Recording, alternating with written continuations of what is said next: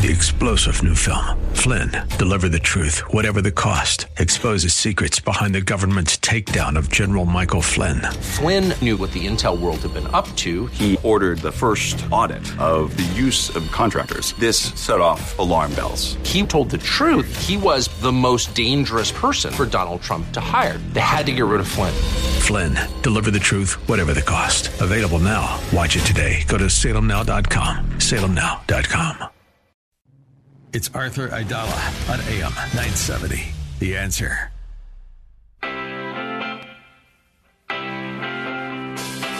This is the Arthur Aidala Power Hour with quintessential New Yorker, attorney Arthur Aidala, New York's go to lawyer. He's here to share his stories from in the courtroom and around the city, with interviews from high profile guests and everyday folks calling in to talk about everything from politics, lifestyle, health and wellness, and more. And now, your host, making the case for the city he loves, attorney Arthur Aidala.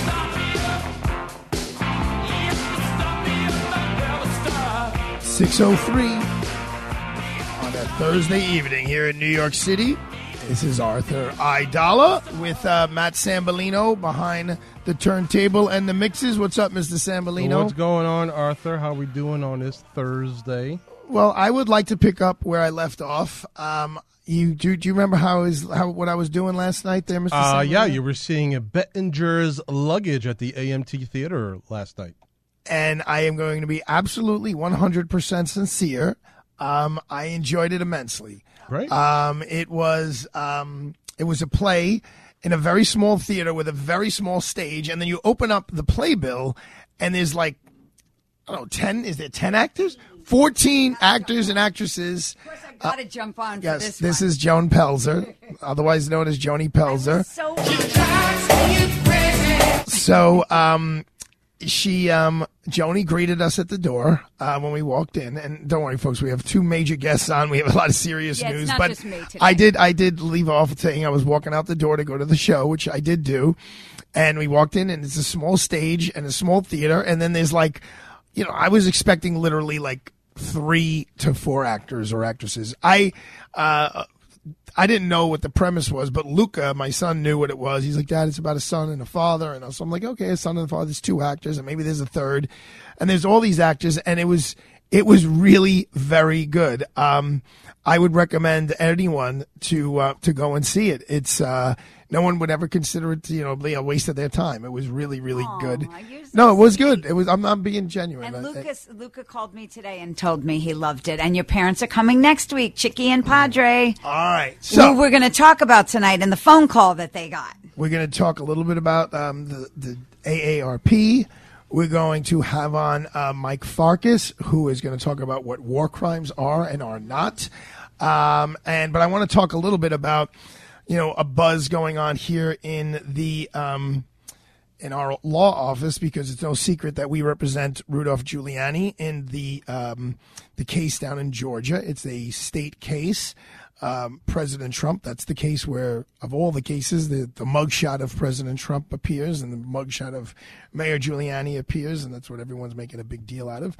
But after the election in 2020 and into 2021, Attorney Sidney Powell um, was out there front and center um, talking about how the election was stolen, and she had um, various theories about why uh, and who, and Venezuela, and drug cartels, and you know she had a, lot of reasons to um, that she articulated why the election was stolen. And she was charged. Let's see. I'm just. Uh, she pushed conspiracies involving Venezuela, Cuba, and China, as well as George Sor- Soros, Hugo Chavez, and the Clintons. Um, she also basically claimed that voting machines had flipped millions of votes from Mr. Trump to Mr. Biden. So those were some of the the the, the basis of some of the accusations against her. Now, this is a state case, not a federal case. And I can't say that I know a lot about, as of this, this moment, a lot about Georgia state law. I will eventually because um, we're probably going to be going down there and trying Mr. Giuliani's case. Uh, if not sometime in 2024, then sometime in early 2025. I only say that because Mr. Giuliani is being tried alongside President Donald Trump, and he has three cases before this the Manhattan DA's case, the Washington, D.C. federal case, and the Florida um, documents case, as well as running for president of the United States, maybe winning for president of the United States. So, you know, we are in no rush to jump in and do anything. However, attorney Sidney Powell was in a rush and jumped in and did do something, something quite significant. She pled guilty today. Um, and, you know, she was one of the two people who asked for a speedy trial. There's a there is a law in Georgia that if you demand a speedy trial, you get one in short order. And in fact, it was granted, and the trial I think was supposed to start on uh, this Tuesday coming up. And she, instead of going to trial, she has pled guilty. Now, in my opinion, she got an unbelievable plea uh, under the circumstances. She was facing a mandatory minimum five years in jail. Um, and instead of facing a mandatory minimum of five years in jail, she opted for the guarantee, which she has now received, of pleading guilty to several misdemeanors, basically having to do with uh, lying. And she made admissions of the, it's called an allocution in front of the judge and and again, it's misdemeanors, not felonies. So those are lower level cl- crimes, and for any citizen that matters. But when you're a lawyer, that really matters because if you're a lawyer and you plead guilty to a felony, there's a very very high likelihood you lose your law license and you can't practice law. If you're a lawyer and you plead guilty to misdemeanors, there's a high likelihood that you maybe you'll get suspended, but you probably will not be forever barred from the from practicing law. And to someone uh, of her age, she's not an you know, she's got plenty of years left ahead of her. For Miss Powell, um, a plea of this sort to misdemeanors uh, is is it's a great great it's a great great disposition. And then listen to this, they have in. Um, Georgia, this Georgia First Offender Act, which is what she was prosecuted out under, which allows people with no prior felonies to avoid having a conviction on their permanent record if they comply with the terms of their sentence. Meaning that if she um, does well on probation for six years, and again, I can't speak for Georgia, but in New York, you often can ask for it to be shortened. Like after you do four years, and like let's say you have no blips on the screen, you've done nothing wrong, you can say, Judge, can we end it now after four years? I'm back practicing law and I'm a good Samaritan. I haven't been rearrested. Can we make it four years? If that, if she com- successfully completes that, she can honestly say that she has never been convicted of the charges. So, I mean, this may not apply to a person of her age, but if she was going to go wanted to work at the Home Depot and they said, Have you ever been convicted of a crime? After her probation is over, the judge can seal her record and she can honestly say she has never been convicted of a crime. So she has definitely scored um, in terms of this monkey is off her back. Yes, she's going to have to deal with the character and fitness committee of the bar association to see whether she's going to get thrown off or not. It, it's not clear whether she is cooperating or not. It doesn't seem like she is. Usually there's a silent cooperation agreement that is in existence before you got sentenced, but she's already been sentenced to this six year probation. Because if they sentence her and then she refuses to cooperate, they have nothing really hanging over her head except a violation of probation which could wind you, put put you in jail. But these are uncertain times and an uncertain case. I will tell you, um, Mr. Trump's attorney, Stephen Sadow, said in a statement that any truthful testimony in the Fulton County case would be favorable to my overall defense strategy. He did not elaborate after that. Um, here in the Giuliani camp, we're just hanging back and letting it all unfold, and let's see how it plays out. But there is still one more trial that's supposed to start next week, um, and we will see. Um, you know, we're going to hear a lot of the evidence and see what they have. Um, you know, this basically all has to do with the tampering of of the uh, election down in Georgia. So we're gonna. I mean, I can tell you that uh, the person who's on trial is going to be Kenneth Chesebro. He was a legal architect of the quote unquote fake electors plan. I believe he's also a liar, a not a liar, a lawyer. So we'll be watching that closely and we'll update you. We're going to come back. We're going to talk about the AARP and then we're going to have former Army JAG and MP officer and retired military judge Mike Farkas talking about the law of war and war crimes. Don't go away.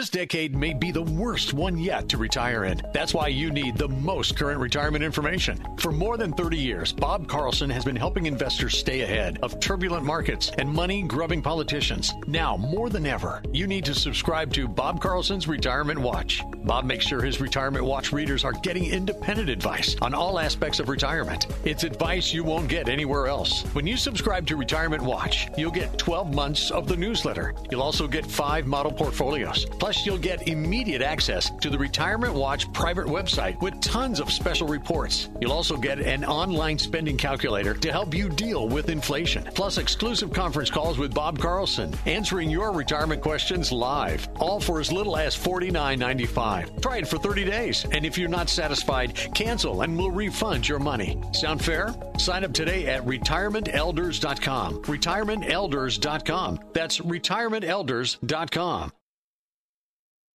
For over 75 years, the Columbus Citizens Foundation has promoted Italian American culture and heritage and has provided thousands of scholarships to talented Italian American students who need support to achieve their academic dreams. These scholarships enrich the lives of the rising generation who are destined to be our future leaders. You can help make a difference in someone's life today. You can help the Columbus Citizens Foundation by visiting www.columbuscitizens.org because these extraordinary students inspire us every day. Their leadership, passion, and pride in their heritage is a winning combination.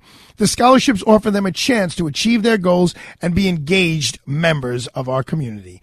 Columbus Citizens Foundation brings the Columbus Day Parade to New York City every day, every year, like they did last week, and it was fantastic. You can help them bring a quality education to Italian American students in need by donating today at www.columbuscitizens.org. That's www.columbuscitizens.org.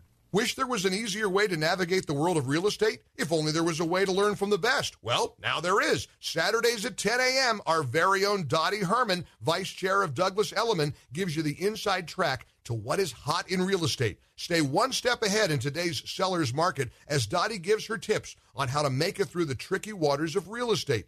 Doesn't matter if you're new to the game or a seasoned vet, you need to listen to Ion Real Estate. Dottie and her terrific team of experts will guide you as sellers and buyers to make sure you're getting the best value for your property. Whether you want to become a real estate agent or work within the business, there's no better person to learn from than the great Dottie Herman. She's a legend. She's the best, period. Tune in to Ion Real Estate, Saturdays at 10 a.m. here on AM 970, The Answer. That's I on Real Estate. Don't miss it. Saturdays at 10 a.m. here on AM 970. The answer. We all know that planning for your future is important. Are you and your family protected? If you're not around to make the decisions, who will? Are your assets protected from probate and nursing home costs? The time to plan is now. Do you need a will, a trust, a power of attorney, a healthcare proxy, a living will? Do you need to analyze your overall estate plan? Well, Tomorrow, the last day of the seminars being held by Mike Connors will take place uh, at DeLucas Trattoria at 616 Forest Avenue in Staten Island. DeLucas Trattoria, 616 Forest Avenue in Staten Island. Mike Connors will be there at 11 a.m. and then again at 3 p.m. to answer your questions and to give you a free seminar, give you an idea of what estate planning is all about. If you were not able to make any of these seminars that he had this week, feel free to call Connors and Sullivan at 718-238-6500, 718-238-6500 for your own free office appointment. And don't forget what Mike Connors always says, the biggest mistake when it comes to estate planning is not planning at all. Listen to AM 970 The Answer on Alexa, TuneIn, iHeart, or Odyssey.com.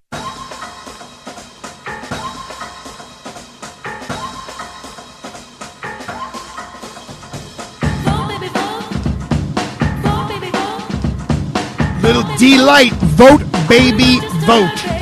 So why are we talking about vote baby vote? Well, if you look at how screwed up Congress is, and maybe you want to say the same thing about our own New York City Council, um, and and you know you want to talk about the direction of your city, your state, uh, your your country.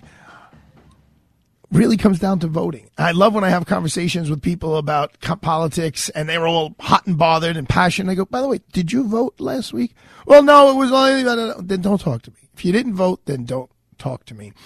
I am so lucky to have on the other side of the desk here at the Aidala Bertuna and Kamins law firm and Gotham, uh, Gotham Government Relations, a woman who kind of wasn't feeling too well today. And she could have just phoned it in, but that's not who she is. She's not a phoner inner. She's someone who takes her job very seriously as the AARP state director, the one and the only Beth Finkel. Hello, Beth. How are you? how are you? How do you feel? You okay? Oh, feeling good. You up for this? Oh, yeah. All right. Thank you very much. I just want to make it clear that AARP is the most visible and successful organization in the state advocating for New York's 50 plus population. That means Joan Pelzer is in that population.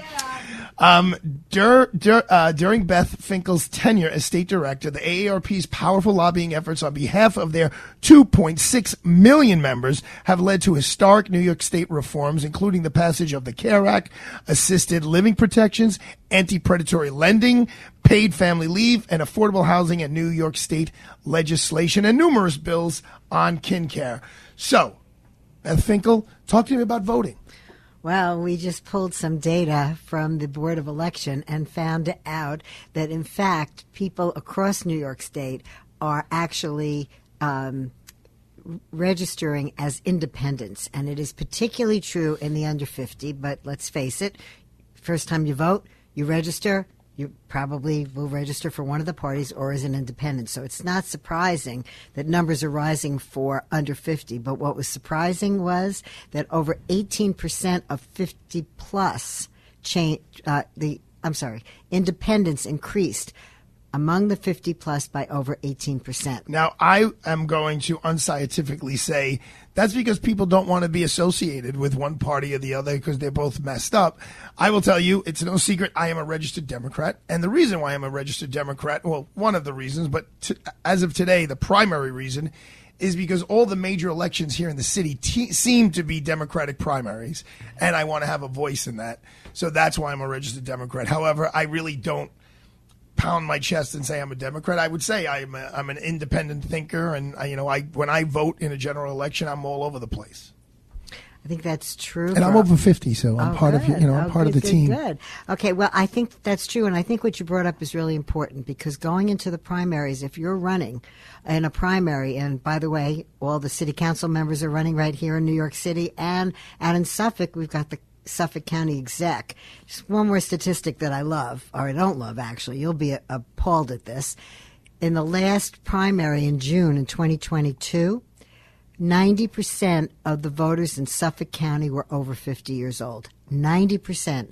In Nassau County, it was 50, it was uh, 80%, and here, right here in New York City, it was almost 70% of all the voters in that primary were 50 plus. So if you are somebody who's running campaigns, you better be keeping your eye on the 50 plus. And I think your point on the primaries was really important because what does that mean? The base of the parties are probably going to end up being the 50 plus, and if you want to get elected in a primary, then you really need to make sure you're paying attention to what the 50 plus care about. But we're rolling into November right now, right? We've got the election coming up. Now, if elections are close, and there's quite a number of city council races in New York City that are going to be close, you need to look at that 50 plus independent voter because they're coming out to vote. We know they are going to be a very strong voting. And if an election is close, they're going to shift it one way or the other. Can I just ask you to back up and Sure. the, the statistics that you gave regarding New York City for what election was that for? 2022 June primary. 2022. So that was okay. So that was after that was um, Hochul. That was the um, the Yes, governor's race. that was right. Hochul, Suozzi, and Jumaane Williams. So, but now you're looking at a really, this is not only an off year, this is an off year, off year election. So who's going to come out and vote? Except for some of those city plus. council races, like which is in my, in my neighborhood, it's um, Ari versus Justin. Yeah. We just did a uh, town hall on with with both of them. Really? Yeah. How did it turn out? It was very interesting, and I got to tell you, the voters came out. We were amazed. Where were you? Where was it located? In Bay Ridge. Where? Uh, I'm a Bay Ridge ask boy. me that. It Okay, was, a, no, no it was a catering hall, and I'm just Okay, the Bay Ridge Manor, something like been, that. yeah, okay, no been. big deal. Yeah. Um, and when you say they came out, were there a dozen people there? Or? Oh no, no, no. We're talking about well over two hundred, and Okay. actually we had That's over. great. Yes, it, it was, and the same thing happened in Suffolk actually, which surprised me. We had over four hundred reservations in Suffolk at Stony Brook for the uh, county What- exec race. I guess what confuses me or puzzles me is a better way to put it. There's definitely a, a progressive movement here in the city of New York, and yet the statistics you just gave seems that you know a majority of the people are over 50, and maybe I'm ignorant, but I look at you know progressives of people way under 50, like in their 20s and 30s, and not in their 60s and 70s. Um, and yet, I mean, I can tell you, it's no secret. Eric Adams is not afraid of a, a, a Republican. He's not afraid of someone coming after him from the right. He's afraid of someone coming after him from the left. Um, but according to your statistics, what he should be focusing on is people my age and Jones' age, and forget about Sam Bolin, who's like a kid at, you know, whatever you are, 32, 31. How old are you, Sam Bolin? 42. yeah, yeah, something like that. Um, so, I mean, if, if you're now, the state governor's race is a little different than the mayor's race, but um, it- is it is interesting to me that there's such a high demographic of voters and yet a, such a strong progressive movement in your AARP 2.6 million members do you see a lot of older people with much much more liberal values or liberal Well- political leanings All I can tell you is it's very interesting. Our members are split evenly. It's like a third, a third, a third, uh, which is fascinating to me. I So would it's a third Republican, a third Democrat, and yes, in some counties it's a little bit more or less, but across the whole state. Give me some stats. I see you got all these numbers Oh, in front of you. I gosh, guess well, you know. I go Brooke, up That's here, okay. You're but, allowed. It's uh, radio. They can't see that you're cheating, looking at a, a cheat sheet. We're talking to uh, Beth Finkel. She is the state director of the state of New York for the AARP. Which, um, those of you who are not yet 50, when you turn 50, besides getting birthday cards and Joan gets you like customized socks with your kids' pictures on them, um, you also will get a little flyer in the mail that says "Welcome to AARP. You're now eligible." And um, I, you still can't get into the movies, though, can you? No, I don't think you get a Well, citizenship. you know, I hate to tell you this, but if you're under 50, they won't return your membership dues. Oh, so you okay. can join and you can. Oh, there you go. Take So- it, but but people should be joining because to be honest with you, nobody fights to keep Social Security and Medicare in place and for future generations like AARP. You know, people have gone out there and they've earned it your whole life, right? You worked, you paid Social Security. None of us should be throwing up our hands and saying, "Oh, you know, we earned it." Young people today, they're paying in and they're not even aware of it. They're paying in, they earned it, and it should be there for them. And if and AARP will fight like so that. So let's talk make about sure. your, your lobbying efforts. So that's one of them, obviously. Mm-hmm, Give me another topic or two that's on the front burner of the ARP. Well, I would say Medicare. You know, we just got a great win that now Medicare is going to be able to, um, CMS will be able to negotiate uh, for drug prices under Medicare. We didn't have that before. I mean, Can I ask you what CMS is? uh, Center for Medicare. Okay. Now, Apologize, now VA Veterans Administration could have has always negotiated for drug prices. Somebody might ask, how come they didn't allow Medicare to negotiate? Well, there's lobbyists on the other side who uh, want to make sure that they get as much money in as they can. Is there a big fight on the table for 2024? Is there on, on your agenda? Is there something that needs to be really addressed or fixed for people in the AARP community? Well, you know, again, Social Security and Medicare are the most important. But right here in New York State, let's talk about that. Uh, we need more money to go into home and community based care. Right? You've got parents who are in their 80s. I hope they live and be well, but one day they might need help at home. And right now in New York State, the amount of money that goes into home and community based care is minuscule. Where, the money goes is institutional care. So 160,000 people are in nursing homes in New York State, but there's over 2 million people in New York State who are at home and getting care from loved ones who like yourself who oh, mom needs assistance going to the doctor, she needs assistance taking her medicine, etc. That loving caregivers, family members are performing that and it's getting harder and harder. Well, uh, that's what I was going to say. We, in my family, we're lucky. en- oh, I should say, I'm lucky enough to have a sister who lives down the block from my mother and father, and they, and my parents are in pretty good shape. But no, I believe me, I, I understand. I hear you loud and clear. Um, Speaking of my parents, since you brought them up, um, my dad, who is still a very prestigious lawyer here in the city of New York, uh, he came home the other day, and on his answering machine, there was this wonderful voice saying, Mr. Aidala, congratulations. This is Heather from Publishers Clearinghouse. We're proud to tell you you've won $18.5 million and uh, we're going to come to your house and deliver it. We can deliver you a check, and there's going to be cameras there, and you're going to be all over national television. Um, could you just please call this number? So my dad is going to play along, so he calls the number, and after congratulating him, and there's all lights and sirens behind, and, and whoop-de-doo, and they say, okay, what we need just to make sure that you are who you are, we just need you to send us a certified bank check for $8,500 to this um, address. And to play along, my dad says, Oh, okay, that's not a problem. He goes, you know what? I'll go get the bank check and I'll have it here at the house. And when you come with the check with eighteen million five hundred thousand dollars, you could give me that check for eighteen million five hundred. I'll go up to the bank and cash it, and I'll hand you my check. Oh no, sir, that's not going to work. We, we need it ahead of time. And I believe my father concluded the conversation with like, "Ma'am, can I ask you one last question?" And she's like, "What?" He goes, "How do you sleep at night? Mm-hmm. How do you do this?" Is there anything that the AARP, the AARP can do to help seniors avoid these scams because they're numerous and abundant? Absolutely. You know, we have a whole department actually that gets out there and helps people uh, fight fraud. And one of the things that people can do is they can go to aarp.org forward slash uh, fraud. And we have a whole fraud watch network that lets you know the latest scams that are going on in your zip code. So you just put that I- in and it lets you know. Your father was so smart. Yeah, no, I think he, Uh, I think he actually did go on his iPad on the AARP website Oh, and found some of this stuff. Yeah, he's a big fan. He's 85, so he's been a member for quite some Oh, time. that's great. Beth, thank you so much. I know you weren't feeling the best today, and you made the trek in here. I really, really appreciate it. It's such a difference when you're here in person, and I have Jackie here making me nervous because she's kind of my boss here at the law firm. Um, this is Beth Finkel. She is the AARP state director, and um, she's here to look after us, folks. Thus, me and Joni Pelzer. The- I, of course, she's a, a beautiful native New Yorker. Am I still allowed to say that? You're not going to sue me for saying you're beautiful, no, no, are you? no. Well, thank you, but you Okay, know, Forest appreciate Hills, born and bred. so Oh, all we love. Forest Hills. Derek Gatis is in Forest Hills. All right, folks, we're going to come back with a little military talk about Israel and what war crimes are and what they aren't. Don't go away. We'll be right back.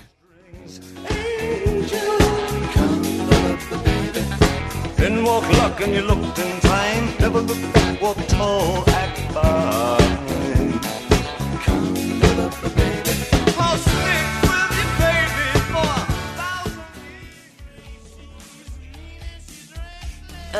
After a big dinner, my nighttime heartburn would keep me up. I'd be taking antacid after antacid all night long. But then I tried Prilosec OTC.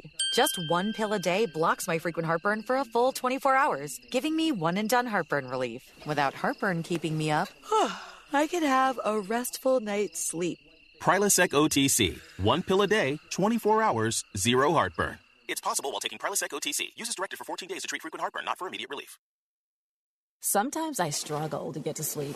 My body stopped for the day, but my mind is still running. So I take ZQuil. ZQuil, the world's number one sleep aid brand, has a range of non habit forming products to fit you and your family's needs. Invest in a great night's sleep for the best you tomorrow. I'm awake and ready to take on anything. Better days start with ZQuil nights. Explore our products at ZQuil.com. Use as directed, keep out of reach of children. So let's talk about Faztec Industries because you know Faztec Industries helps you with all of your construction and demolition and weekly waste removal needs.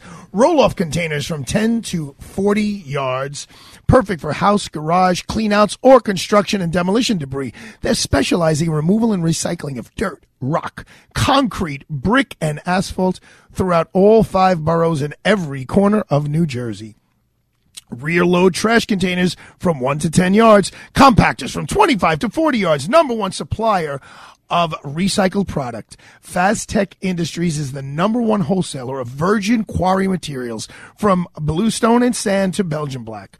Belgian block, excuse me. Faztec Industries, the number one provider of roll-off containers, the number one in providing Staten Island businesses weekly trash removal and recycling pickups. And of what they should be most proud, Faztec Industries is the number one private employer on Staten Island with over 260 employees and counting. So, When you need help with your construction and demo- demolition weekly waste removal needs, you're going to call Joe C at 718 494 1600. 718 494 1600. Or go online to F A Z T E C I N D dot com. And if you mention this ad, mention Arthur Aidala Power Hour, and you're going to get $25 off your next roll off container. Faztec is proud to celebrate Italian American Heritage Month. Faztec Industry is a DeFazio company. My name is Imran Ansari, and I lead the Civil Litigation Division of Aidala, Bertuna, and Kamins, the preeminent New York litigation law firm. Have you been injured in a construction site accident? Have you fallen from a scaffold, ladder, or height while on the worksite? If the answer is yes, then you may be entitled to significant monetary compensation for your injuries. In most cases, the law in New York favors you as the plaintiff if injured in a fall while working on someone else's property. It is important you speak to an attorney right away to make sure your rights are protected. Myself and our team of experienced trial attorneys will never settle for less than what you deserve. We're always ready to go to court to fight for you and seek justice. If you or a loved one have been injured in an accident, don't delay. Call Aidala, Bertuna, and Kamins at 212 486 0011, 212 486 0011, or visit us at aidalalaw.com. Aidala, Bertuna, and Kamins, fighting for justice, fighting for you. Let's talk about our friends at Plaza College. We've been talking about Plaza College's court reporting program all year long. Well, Plaza, on behalf of the New York State Court Reporters Association, is proud to announce this year's one day convention, a Steno State of Mind. A Steno State of Mind is being held at the historic United States Eastern District Courthouse on Sunday, this Sunday, October the 22nd, from 8:30 a.m. to 5 p.m. in Brooklyn, New York. This full-day event inside the famously historic courthouse will bring members of the court reporting community, working reporters, and students together for six seminars celebrating this high-powered profession. You know what that means? Working court reporters, you will earn six NCRA approved CEUs and the latest industry insight. For more information and to view the exciting agenda, visit nyscra.org slash 2023 fall convention. Again, register today at nyscra.org slash 2023 fall convention and get yourself in a steno state of mind.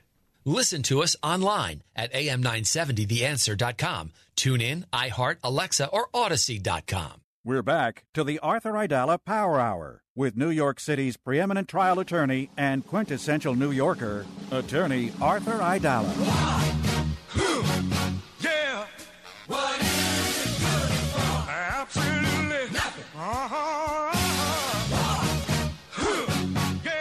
Well, as Sam Bellino rocks it with War Edwin Starr, I have a uh, a man who has served this city, state, and country so admirably over his I don't know 55 years on the planet, something like that. Uh, how old? 53. All right, he's younger than I am. Uh, I have before me Michael C. Farkas, Esquire, but uh, and he's a former Brooklyn Assistant District Attorney the Homicide Bureau. He's been a criminal defense attorney for decades now, following in the footsteps of his famous father, George Farkas. He is the former, as is his father, president of the Kings County Criminal Bar Association, as is his friend Michael Sabella. Um, he was, but the reason why he's here is not to talk about the law. I have John Esposito who's here to talk about the law. Of course, when I asked him to come on the radio to talk about the law on something he knows a lot about, he said, "No, no, no, I can't do that. I'm afraid." That's a wonderful from a trial attorney. Um, but Mike Farkas is a former Army JAG and MP officer and a retired military judge. And in his capacity as a military judge, Judge Farkas presided over court martials of active duty soldiers involving serious felony crimes.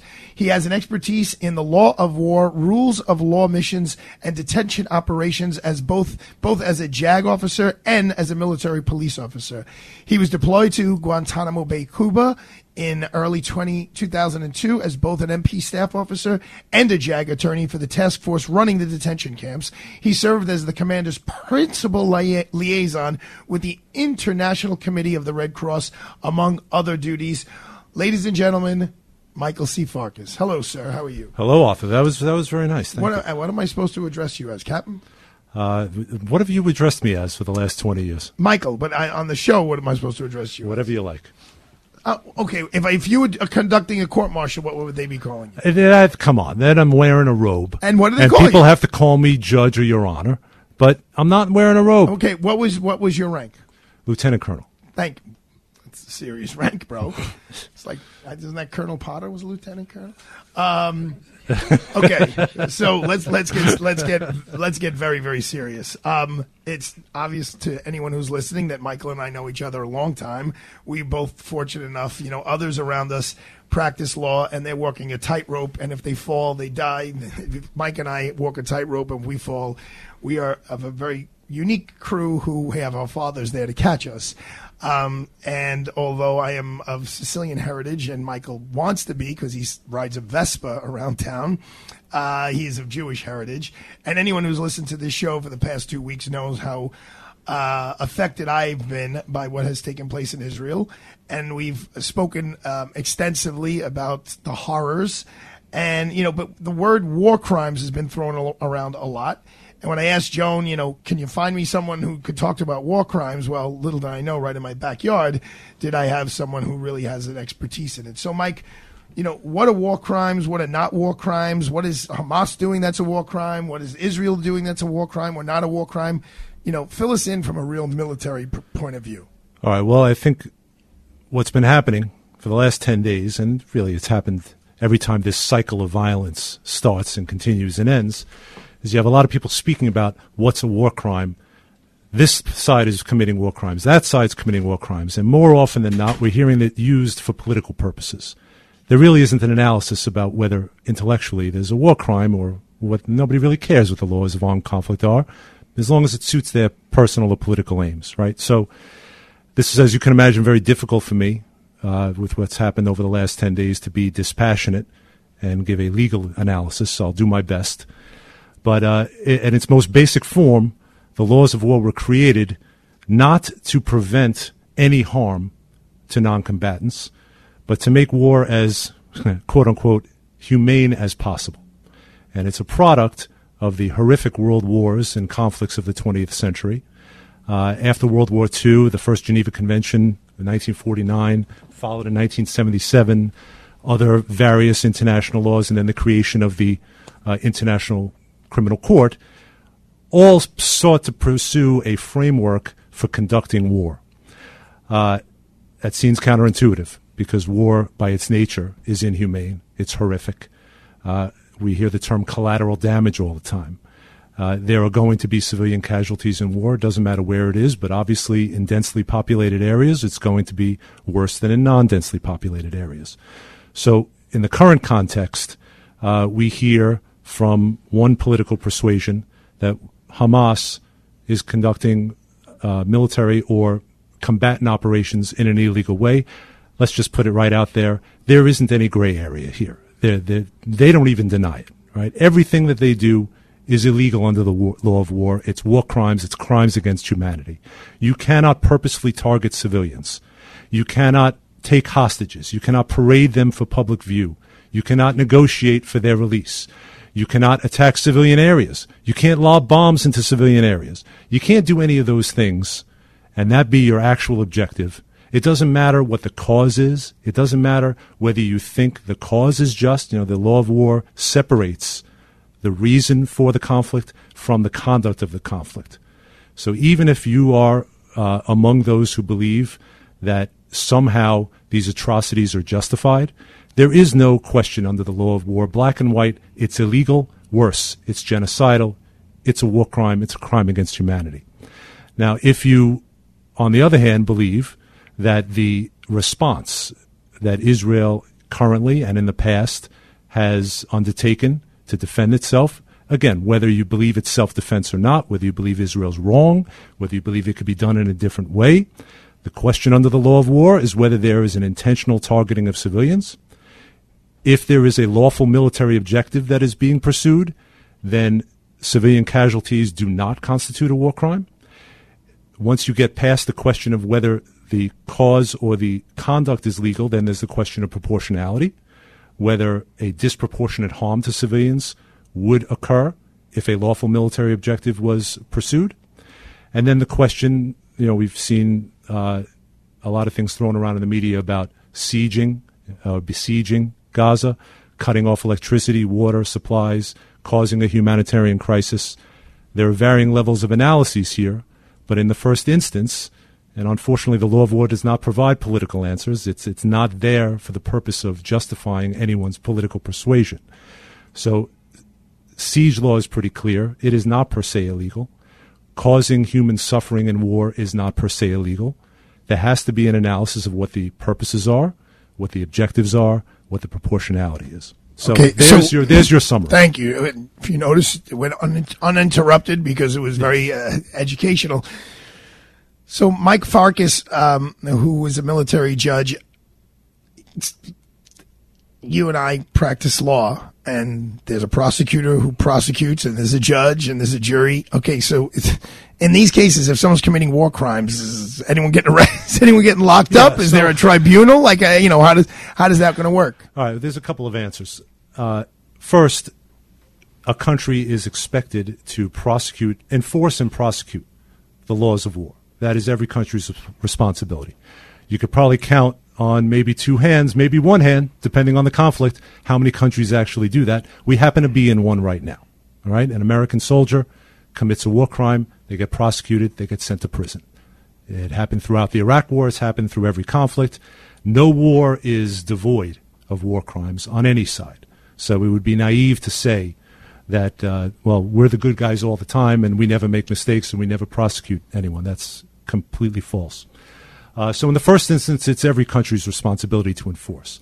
Uh, in the last 20 years or so, the International Criminal Court has been uh, empowered, but only by some countries. Uh, the United States is not a signatory to the International Criminal Court. Interesting. Uh, they their jurisdiction is international.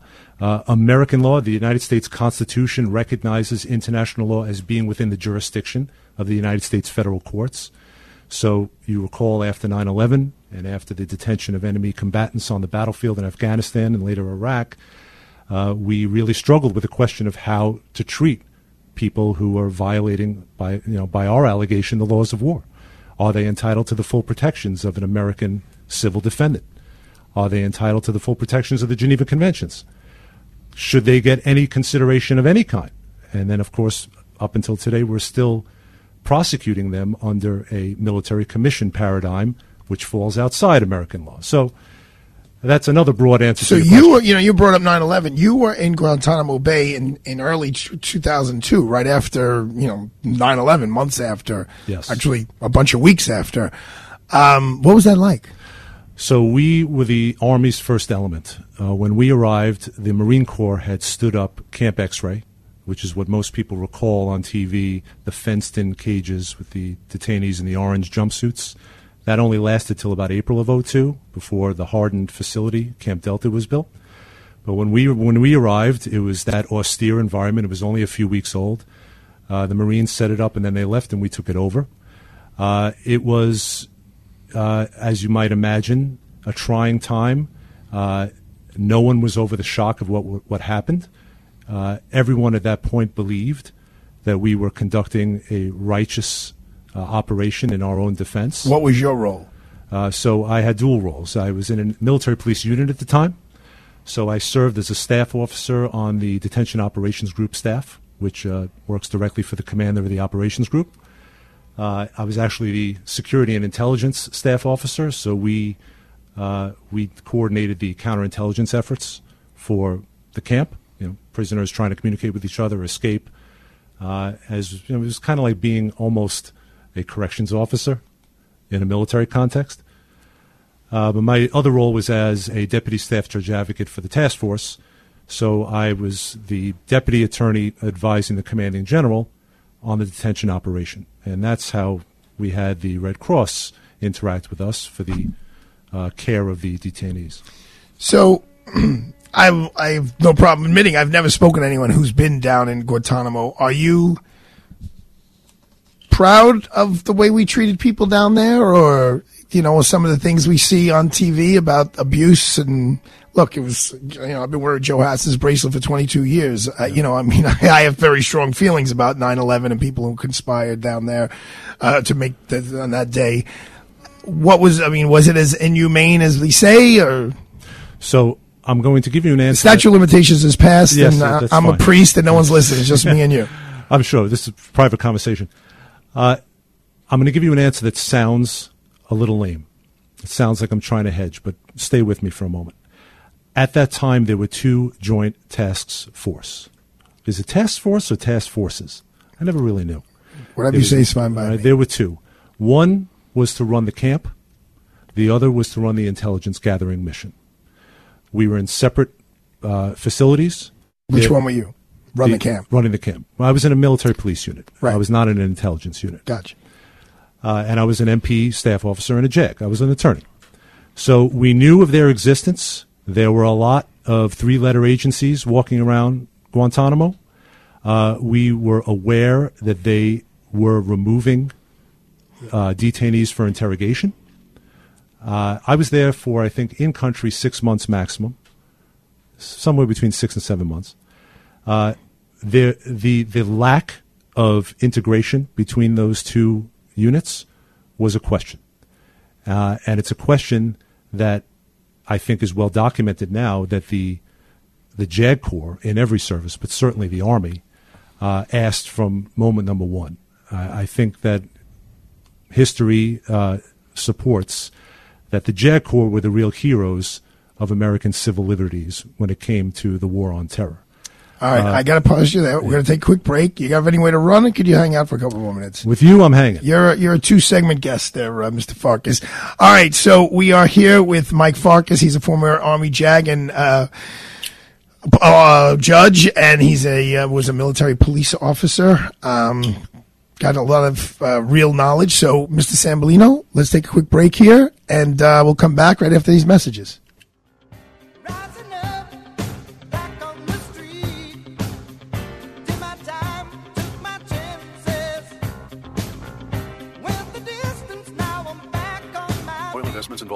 Risk and actual results may vary. Oil and natural gas keep going up as the Russia conflict escalates. Get in on the next major oil boom now and help the U.S. with your patriotic investment that can potentially pay you monthly income for up to 20 or more years.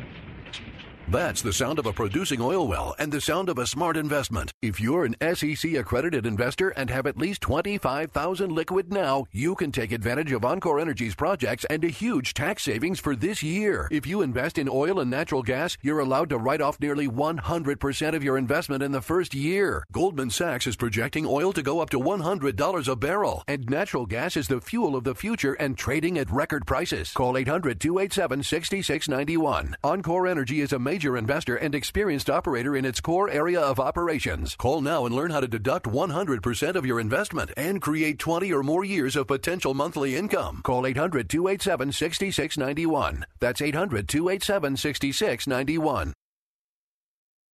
So let's talk about one of uh, one of our sponsors of this show. That would be Bay Ridge Honda. Bay Ridge Honda is cook is kicking off October's spooky season with scary savings so low that you'll scream. They are the Sabah family owned and operated Honda dealer for over 60 years, serving the five boroughs. Brooklyn, Manhattan, Staten Island, Queens, the Bronx. They all choose Bay Ridge Honda. Browse from over 200 new Honda vehicles, like the all-new Honda Civic, the Honda CRV, the Honda HRV. They are ready for you to drive home today, and over 100 certified pre-owned vehicles backed by the Honda True program.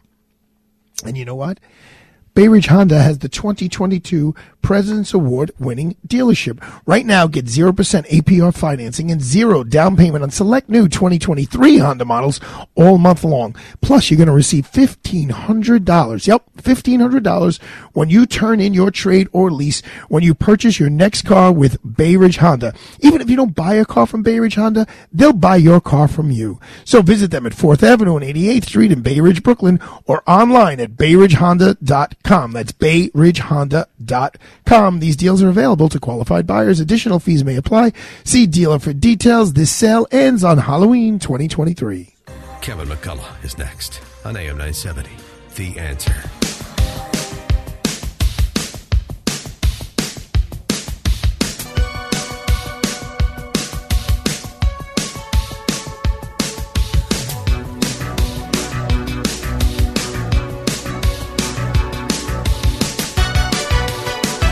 Sambolino, why we got a little A-Ha going? That's because today in 1985, A-Ha went to number one on the U.S. singles charts with this song, making them the first Norwegian group to score a U.S. number one. And everyone remembers the music video for the song, which featured the band in a pencil sketch animation method called rotoscoping, combined with live action, which also won its six awards and was nominated for two others at the 1986 MTV Video Music Awards. Look at you, Sambolino. Check out the big brain on Sambolino.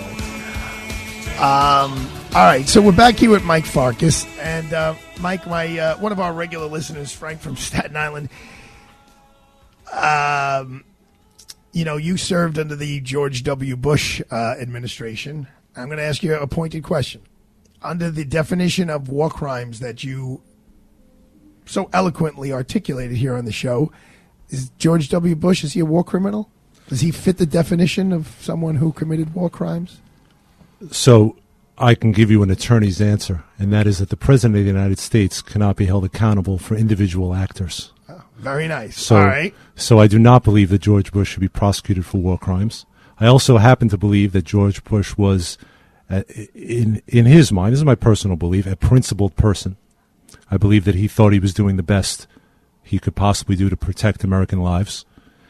Uh, but you know, you asked me a moment ago about whether I'm proud of how things were handled or whether I questioned any of the activities pursued in the name of our safety after 9/11 and in Guantanamo.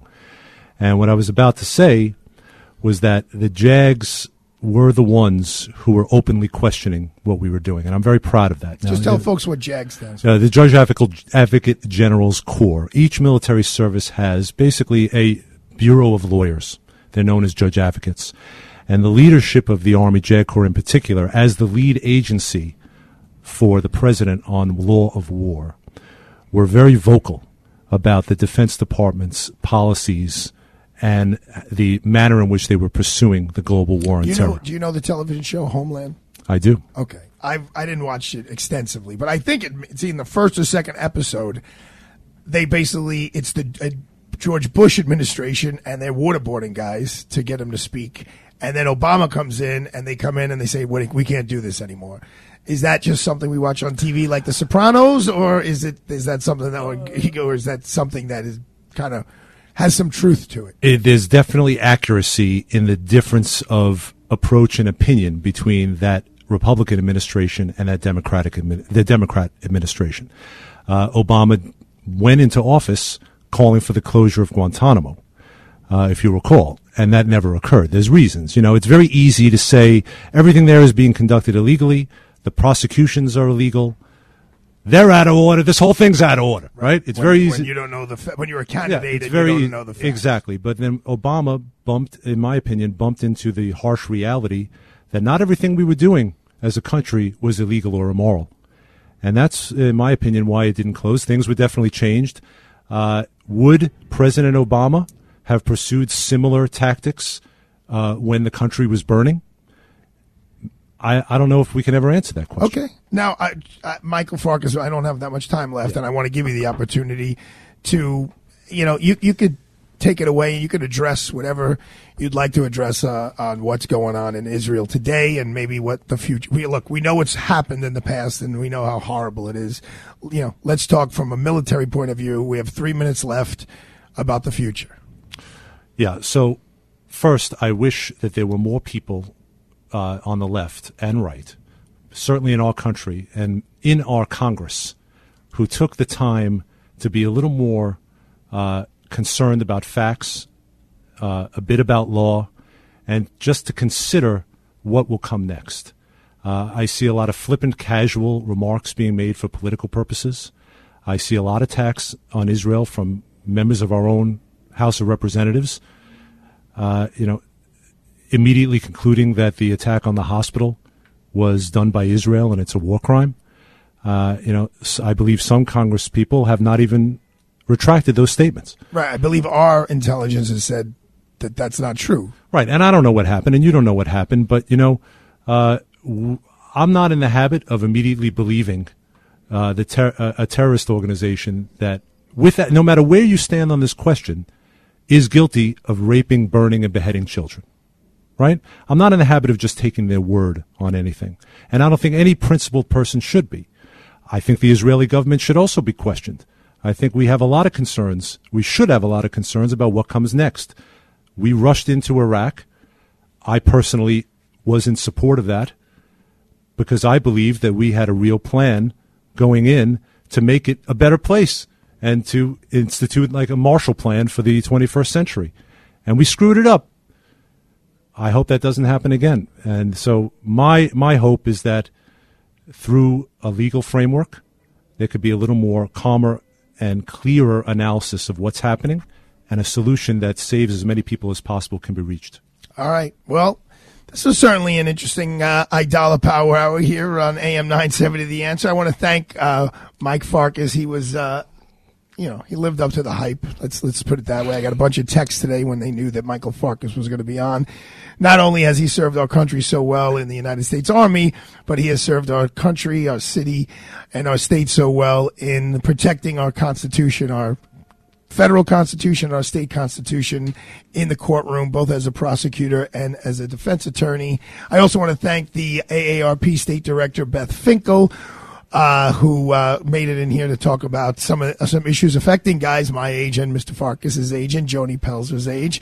Um, and uh, but Mr. Farkas, thank you very much. Thanks for finding the time. Thanks for being here. And um, regards to your dad. Thanks and for having regards from my dad. Mr. Sambolino, thank you for doing another excellent job. Joan, congratulations on Bettinger's luggage. And Esposito, you were fantastic on the radio tonight. Have a great night, everyone. Enjoy Thursday evening. We'll see you back tomorrow, live and local on AM 970, The Answer.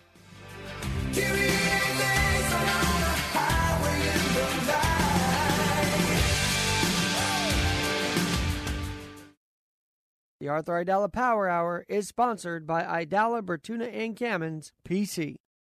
Three star general Michael J. Flynn, head of the Pentagon Intelligence Agency, knew all the government's dirty secrets. He was one of the most respected generals in the military. Flynn knew what the intel world had been up to. He understood its funding. He ordered the first audit of the use of contractors. This set off alarm bells. The explosive new documentary, Flynn, Deliver the Truth, Whatever the Cost, uncovers the facts behind this scandal. Flynn told the truth. He was the most dangerous person for Donald Trump to hire. I find out the worst enemy that I'm going to face in my life is right here in America. They took my assessment and they wanted me to change it. And I was like, I'm not changing it. They had to get rid of Flynn. With in depth interviews, archival footage, and never before seen personal records of the man behind the headlines. I just felt like I was drowning. Flynn, deliver the truth, whatever the cost. Available now. Watch it today. Go to salemnow.com. Salemnow.com.